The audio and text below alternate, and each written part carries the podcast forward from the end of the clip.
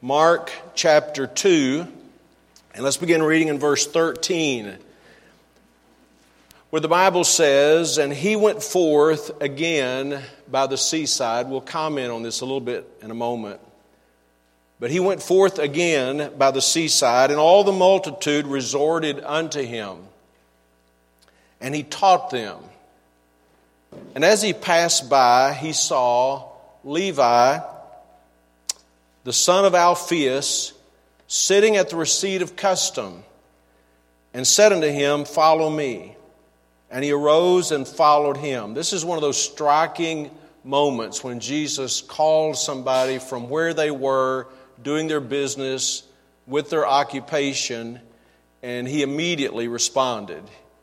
He arose and followed him. It came to pass that as Jesus sat at meat in his house, Many publicans and sinners sat also together with Jesus and his disciples. And there were many, and they followed him. And when the scribes and Pharisees saw him eat with publicans and sinners, they said unto his disciples, How is it that he eateth and drinketh with publicans and sinners? When Jesus heard it, he saith unto them, They that are whole, have no need of the physician, but they that are sick. I came not to call the righteous, but sinners to repentance. Let us pray as we get into Scripture. All right, Father, thank you for your word today. Bless as we study. Help us to give ourselves, our attention, our thoughts, our minds, our heart to your word and to what you have for us today. We want to learn, we want to grow. We want to be changed. We need to be changed. We want to be changed by the Word of God today. So please speak, help us to listen and obey. In Jesus' name, amen. You may be seated.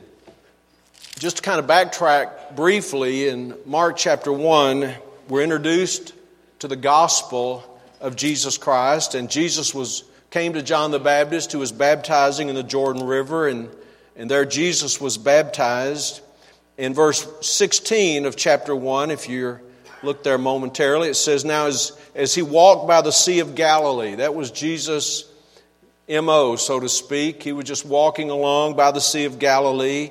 There he saw Simon and Andrew, his brother. He called them to follow him. And then in verse 19, he saw James and John, sons of Zebedee. He called them. Verse 21 says they went into Capernaum.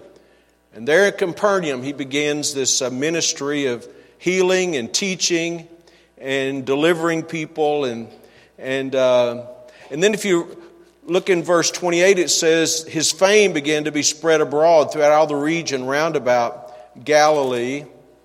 And, and then a few verses later, um, they, they encouraged him to continue to stay there in that region. But verse 38 is a key verse. It says, let us go into the next towns that I may preach there also, for therefore came I forth. And then he preached in the synagogues throughout all Galilee. So we see Jesus is, he'll come to Capernaum. That's his headquarters, so to speak. That's where he, he stayed more than any other place. Then he would travel around uh, Galilee preaching and ministering, and then we'd come back. And so here, come back to Capernaum. So there we see him leaving out and going to Galilee. But chapter 2 and verse 1, again he entered into Capernaum. And there we've been dealing with that the last few weeks, how Jesus was there in Capernaum. But then in verse 13, as we read today, he goes out again. He went forth again by the seaside. And as he's doing it, he's ministering by the Sea of Galilee. Sort of as he goes, he's teaching and ministering and it says in verse 13, the multitudes resorted unto him. Multitudes of people have been attracted to him. And what did he do in verse 13? The last part of the verse, he taught them. That's what Jesus' primary emphasis was. And I've said this before. We give a lot of attention to his healing, the miracles that Jesus performed, feeding the 5,000 you know, healing those that were blind, raising the dead, lepers were healed. But his primary, and it's worth repeating, his primary focus was on teaching the Bible, on, on giving out the Word of God. And as he's doing that in verse 14, it says in language it's just sort of indicative of the way he ministered. As he passed by, as he was going along his journey, he saw Levi, the son of Alphaeus. So let's think a bit about the name Levi. We know that that's one of the 12 uh, tribes of Judah, Levi, and uh, he's, he's going to become a prominent person in the ministry of Jesus. If you look, this, by the way, this record of what we're reading is recorded in Matthew and in the Gospel of Luke. But in Matthew's Gospel, he does not call him Levi, he calls him Matthew. Levi was his given name, and probably Matthew was the name given after he became a follower of Jesus, after he became an apostle. The name Matthew means gift of God. So this Levi in verse 14 is indeed Matthew. And if you look in Mark chapter 3, if you just flip the page over maybe, where Jesus is ordaining the 12. This is when he sent the 12 apostles out. In verse 14, he ordained 12 that they should be with him that he might send them forth to preach. And he begins to give their names in verse 16 Simon, and then verse uh, 17, James and John, and then in verse 18, Andrew and Philip, Bartholomew and Matthew. So this Matthew, Levi, we're reading about here in Mark chapter 2, would eventually become one of the twelve, one of the apostles, and in case you're not thinking ahead this morning, he would give us the first of the Gospels Matthew, Mark, Luke, and John. So here we're seeing a man sitting at the receipt of custom, minding his own business, doing his job, and Jesus calls him. And he responded. And no one but Jesus could know what that response would eventually mean. He would not only become a follower of Jesus, he would become one of the 12 apostles. He would become the one of the writers who would give us the record, the Gospel of Matthew, of the Lord Jesus Christ. And it's, to me, it just speaks to us, to me, on a practical level, about how when we respond to Jesus, we have no clue where that might end up. How God might work in our life how God might use our life. And we could say, he could have been sitting there that morning thinking, you know, my life will never really amount to much. And we may think, the same thing. But the most important thing to do with our life is to give it to Jesus Christ, to let Him have His way in our life. So it tells us in Mark chapter 2 and verse 14 that uh, He saw um, Levi or Matthew sitting at the receipt of custom. That's the language of verse, of verse uh, 14. Sitting at the receipt of custom. Now that was his job. That was his occupation. Uh, I mentioned earlier that this same account of uh, his calling is also found in the Gospel of Luke. And Luke ta- calls, tells us what his real profession was. He was known as a publican. Not a republican, but just a publican. He was a publican, and, he, and a publican was like a tax collector. Everybody would like them.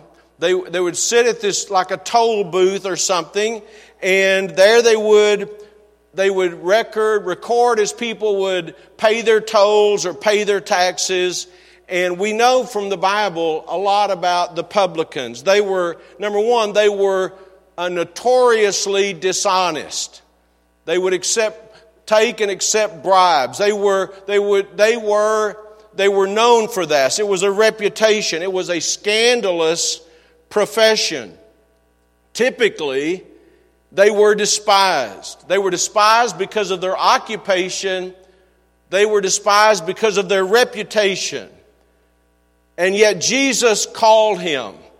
It's a reminder that God is no respecter of persons.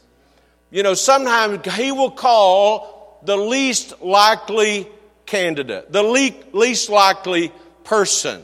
And here was a man who, who whether he was, we don't know if he was a uh, dishonest person, but we know other publicans in the Bible that were uh, dishonest people and had to make that right after they got their heart right with God. But we know that he followed the Lord Jesus Christ. So what did Jesus say to him? We're still in, in uh, Mark chapter 2 in verse uh, 14, two words, the Bible says. He, Jesus said, Follow me. Follow me. By the way, Jesus always initiates his work in our life. I don't always understand everything I read in the Bible. You know, for instance, it says in, in uh, Romans chapter 3 no man seeketh after God. And you say, but I, I've sought after the Lord, but I've, I've learned from the Bible that if you started seeking God, it's because God started doing something in you prior to that. Jesus always initiates that work. He seeks us, then we seek Him. I was never seeking after God until God started working in my life. Now, I didn't understand what God was doing, but God was working in my life, and I never sought Him until He sought me. He seeks us, then we seek Him. He, by the way, He finds us, then we find Him. Someone says, Well, I found God. You only found God because He was working in your life. I'm reminded of a passage in Isaiah that says, I am sought of them, this is God, I am sought of them that ask not for me. I am found of them that sought me not. And I'm just glad today for the day He started working in my life when he started seeking me and helping me know that I need to be seeking him. And what was the invitation again in verse 14? He basically just said two words, follow me. It's not complicated, is it? Follow me. And by the way, that is the same call, the same invitation that every person in this room has today to follow Jesus, to be a follower of Jesus Christ. Jesus was no stranger, I'm sure, to Matthew or to Levi. He had been in that region. Crowds were following him. And I can assume, and I think safely assume, that Levi had been taken with the teaching of Jesus, that he had been impressed with that, that God was working in his life. Perhaps, we don't know, perhaps he'd even been contemplating what it would be like to be a disciple of Jesus. And maybe people are like that today. You, you're not really a follower of Jesus, but you've thought about it. What it would be like to really get my life on track. To be a follower of Jesus Christ. What it would be like if I began to really let God direct my life and have His way in my life. And in my mind, I'm thinking that Matthew must have been thinking along those lines. For Jesus to say two words, follow me. And Matthew's response was immediate and decisive. Notice what the Bible says in verse 14. And he arose and followed him. You don't become a follower of Jesus, young person, by thinking about following Jesus. You don't become a follower of Jesus by contemplating following Jesus. You don't become a follower of Jesus by admiring others who are following Jesus. You become a follower of Jesus by deciding this is what I'm going to do with my life. I want to be a follower of Jesus Christ. And he arose, the Bible says, and followed him. Now keep in mind, he wasn't at church, he wasn't listening to a sermon, he was at work, he was doing his job. He was probably feeding his family, caring about his responsibility. But when Jesus said, Follow me, he got up from his seat and he began to follow Jesus, and his life would never, ever be the same. And by the way, when we really follow Jesus with our life, it changes us. He changes us. And so, he begins to follow him. Look in verse 15, if you would please. And it came to pass that as Jesus sat at meat in his house, now the pronoun his, you could think, well, maybe that's Jesus' house, but it's not, it's Matthew's house. As a matter of fact, in Luke's gospel, it said this Levi made him a great feast in his house. So it wasn't like they were prepared for him. Jesus, Jesus called him, he went home. They prepared a great feast. And so Jesus sat at meat in his house. And notice this many publicans and sinners sat also together with Jesus and his disciples, for they were many and they followed him. So Levi asked Jesus to come over for dinner, and they prepared this great feast. Now, just think with me. I think it's good when we're reading the Bible if we think. I mean, just think about this invitation that this brand new disciple, this brand new follower, extends to Jesus to come to his house. And I think we can take away several things from that. First of all, Matthew wanted to spend time with Jesus. Would you agree with that? I mean, he's invited him over for dinner. He wanted to spend time with Jesus. Surely he would want to introduce Jesus to his family and his friends. He didn't just want to feed him, he wanted others to know about Jesus. And we can, we can assume by this. We can, we can not just assume, we, we can be certain about this. Matthew was not in any way ashamed to be seen with Jesus. His whole perspective of life had changed. He wanted, he wanted others in his family to know who Jesus was. And I have to believe that for Matthew to extend, I'd feel kind of awkward to be honest with you, knowing who I am, to invite Jesus over to my house. You know what I'm saying? I mean, someone of such honor, someone such of such majesty, to have them in our house. But I know he'd like it because my wife is an outstanding cook. But, but still, you would feel awkward about inviting Jesus to your house. So Matthew must have felt that Jesus would be inclined to come to his house. And by the way, that's the way Jesus is. He makes us know we're accepted, He makes us know we're welcome in His presence. And notice who else was there. Let's look again in verse 15. Jesus is there. Matthew is there. Obviously, Matthew's family, we can assume. But look in verse 15. In his house, in his house were many publicans. Not just one publican or a few publicans, but there were a lot of publicans. And you know why? That's what he was. He was a publican. So obviously, Matthew would have many publican friends. Doesn't it stand to reason that a person who just got to know the Lord would want his family and friends to know the Lord that means so much to him? So there's many, many publicans. And then it says in verse 15, there are not only many publicans, it says many publicans and sinners. So they're not just a lot of publicans, they're also a lot of sinners. Now that's a phrase, that, or a word that we see periodically in the gospel, this word sinners, because a, a person who read this the first time might think, well, that's kind of weird. I mean, weren't the publicans sinners?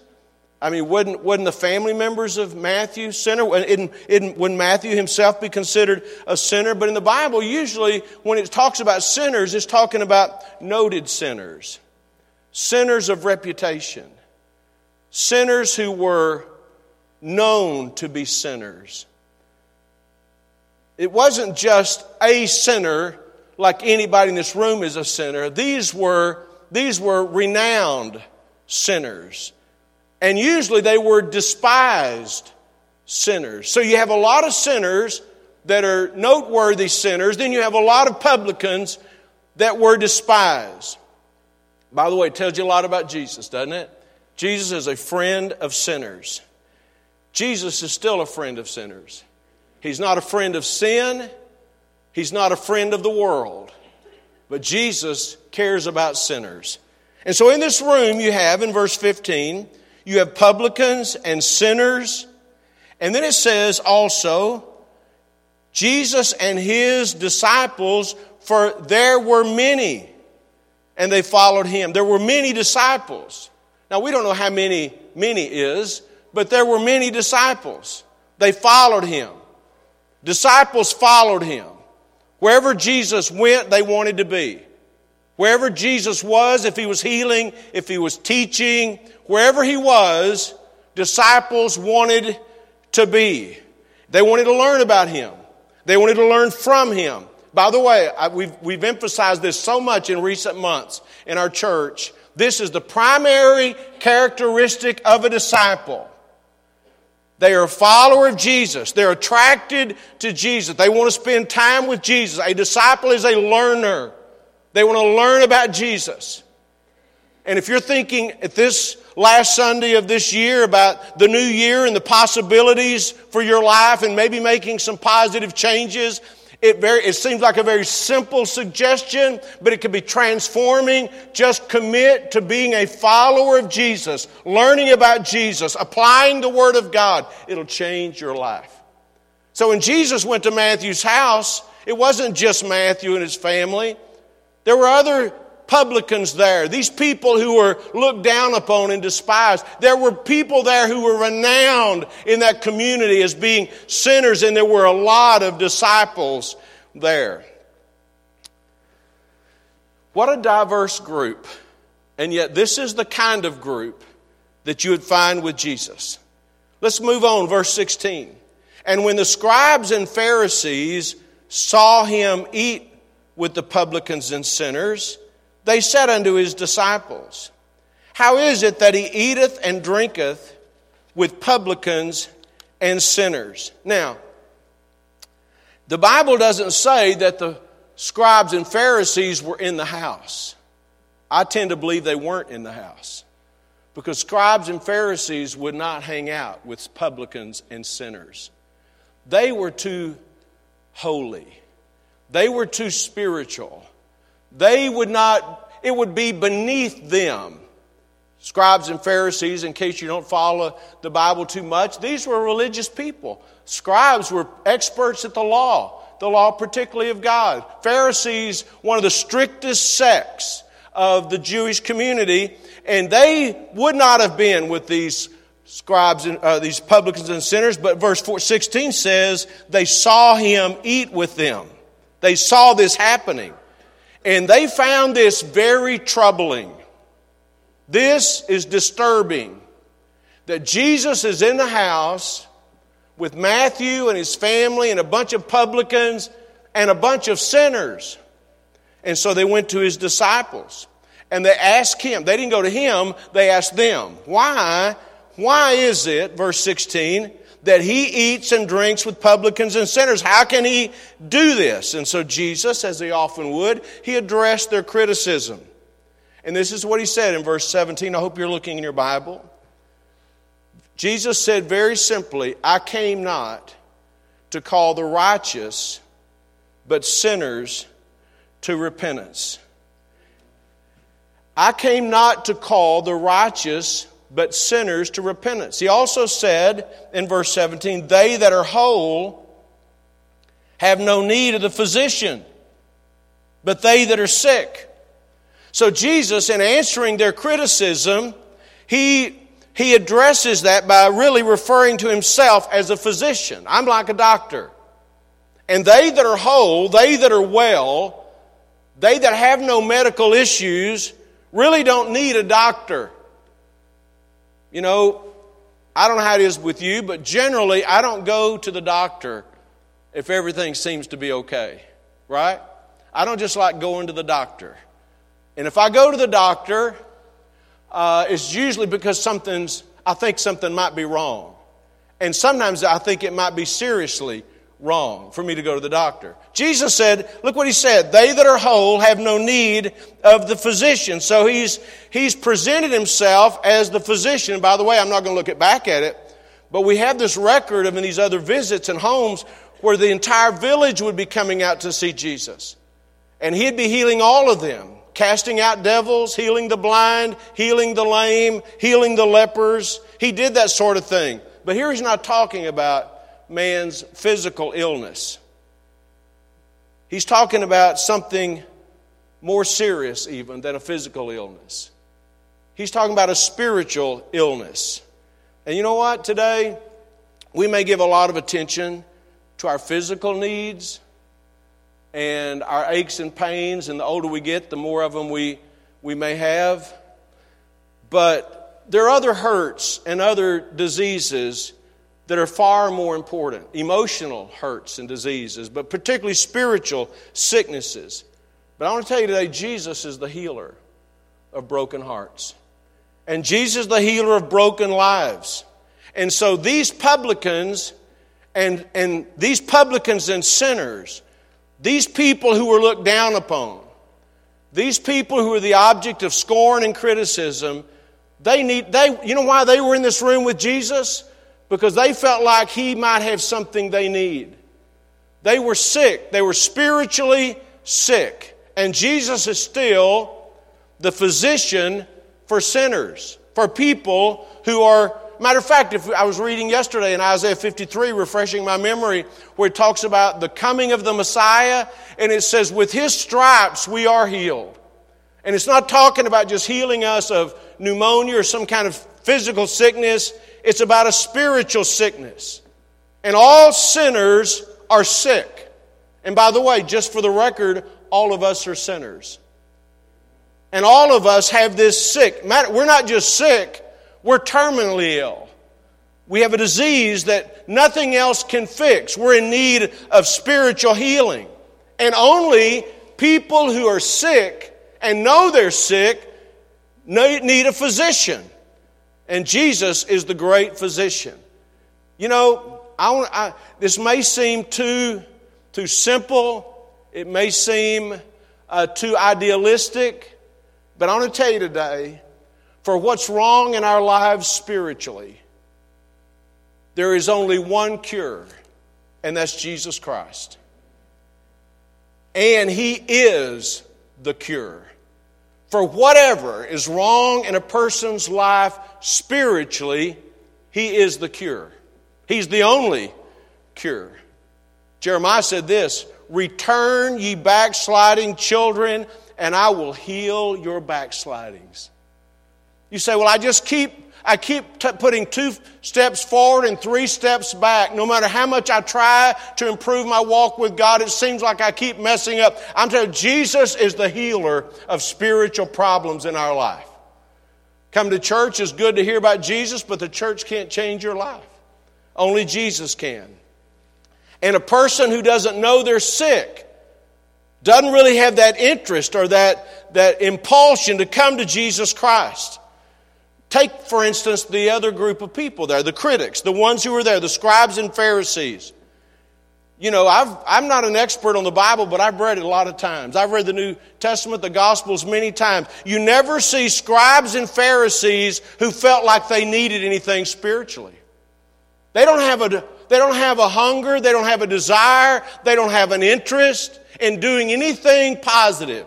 They find fault with people. They criticize people. They look down their ceremonial uh, nose with people, but they don't really have a heart for helping people, and they don't have a heart for knowing that they need help. They were hypocrites. Scribes and Pharisees were hypocrites. They saw themselves as righteous. They could point out what's wrong in other people's lives, but they never had this heart that sat at the feet of Jesus and said, I desperately need something that only you can give. That's not the way they were. There's a big difference. Jesus taught a lesson in Luke chapter 18 where he said, Two men went up to the temple to pray. One was a publican and one was a Pharisee. This is how the Pharisee prayed I thank thee that I am not as other men art. I fast twice a week. I do this. All these things he did. Praying. Praying as though he was okay. Praying as there was no problem in his life. And you know what? He was a hypocrite. He was an actor. It wasn't real. It wasn't genuine. But he wasn't the only one that prayed. The other one that prayed was a publican. And the Bible says he wouldn't even look up toward heaven, but he smote himself. And he said these simple and yet sincere and profound words God, be merciful to me, a sinner. And then Jesus asked, Which one of these two men you think went away justified? Who do you think it was? The man who, who looked down disrespectfully and without compassion to others, who lifted himself up and put others down. Do you think that man got anything from God? No. By the way, that kind of attitude still doesn't get anything from God. But the one that got something was humble and realized he, he knew he was sick and he needed something. And Jesus is always there for a person who's sick and knows that they need something from the Lord. Let's conclude by looking again at verse 17, where Jesus summarized his mission, the last part of verse 17. I came not to call the righteous, but sinners to repentance. Now, these Pharisees and scribes were not righteous in true righteousness, they just saw themselves as righteous. To them, they were okay. Jesus didn't come to call the righteous, but he came to call sinners. Jesus is a friend of sinners. The thing that generally brings depraved people to Jesus in humility is the awareness of how desperately they need Him. How desperately.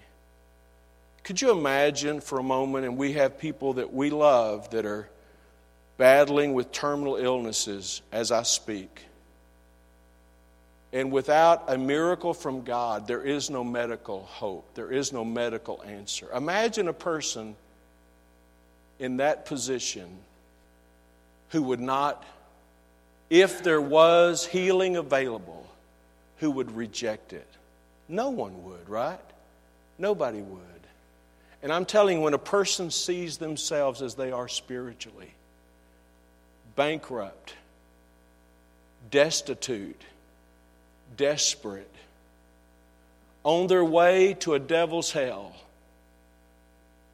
when they see themselves that way and they understand that someone has already paid the price for their forgiveness and their healing, who would reject that? You know who rejects it? Those who don't really see how much they need it.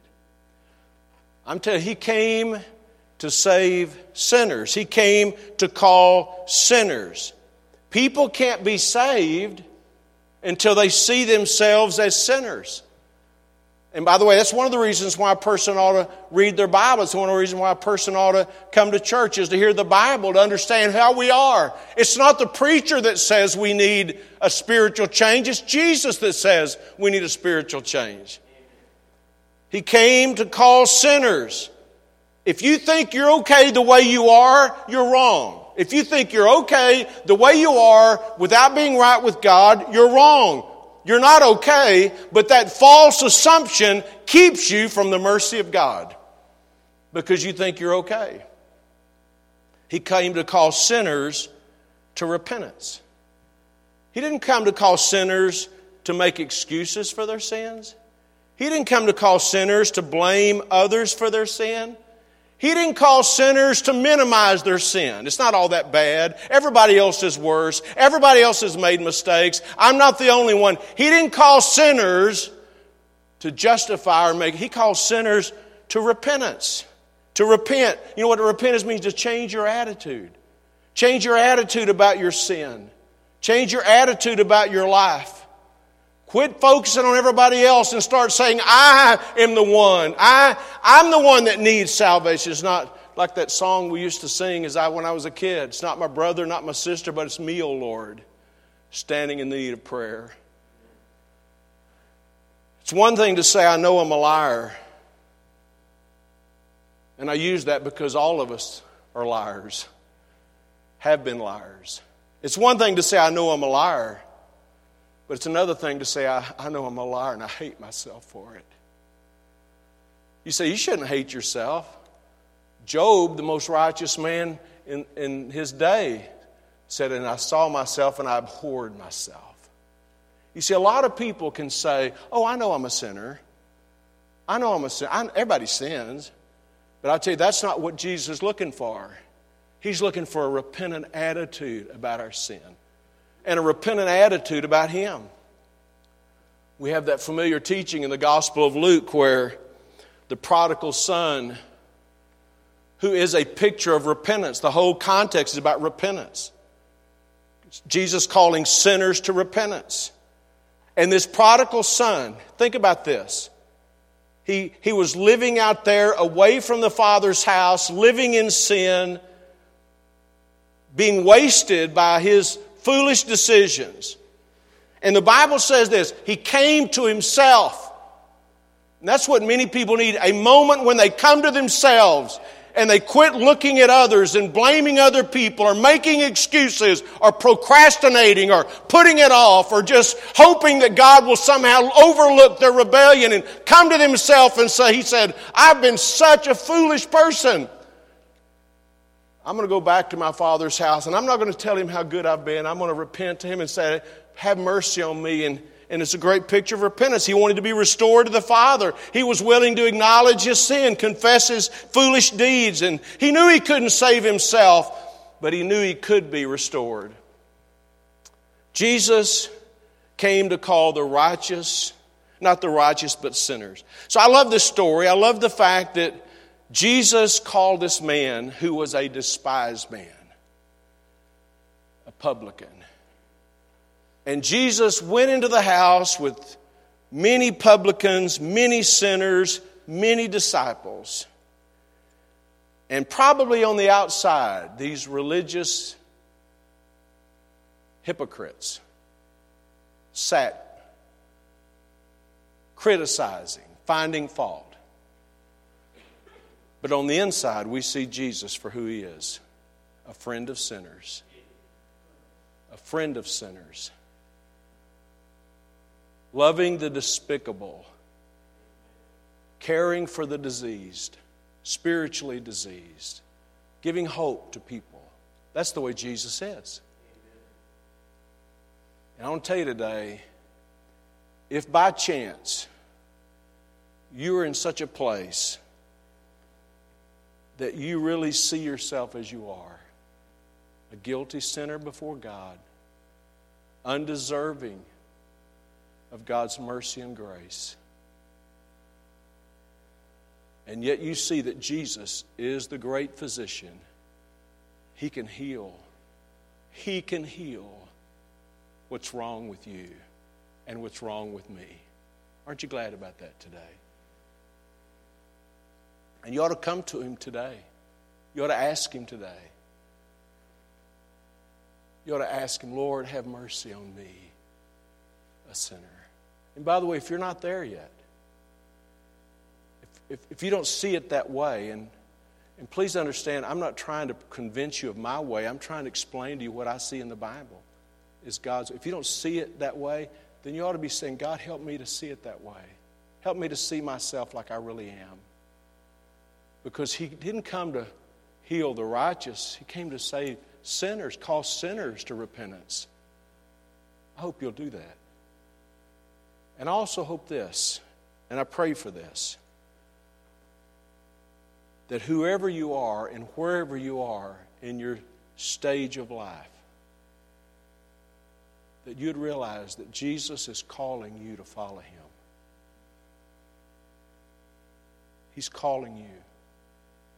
He may not be calling you to leave your job, leave your occupation, but He's calling you to follow Him. And today would be a good day to say, Lord, that's what I want to do with my life. I want to be a follower of Jesus.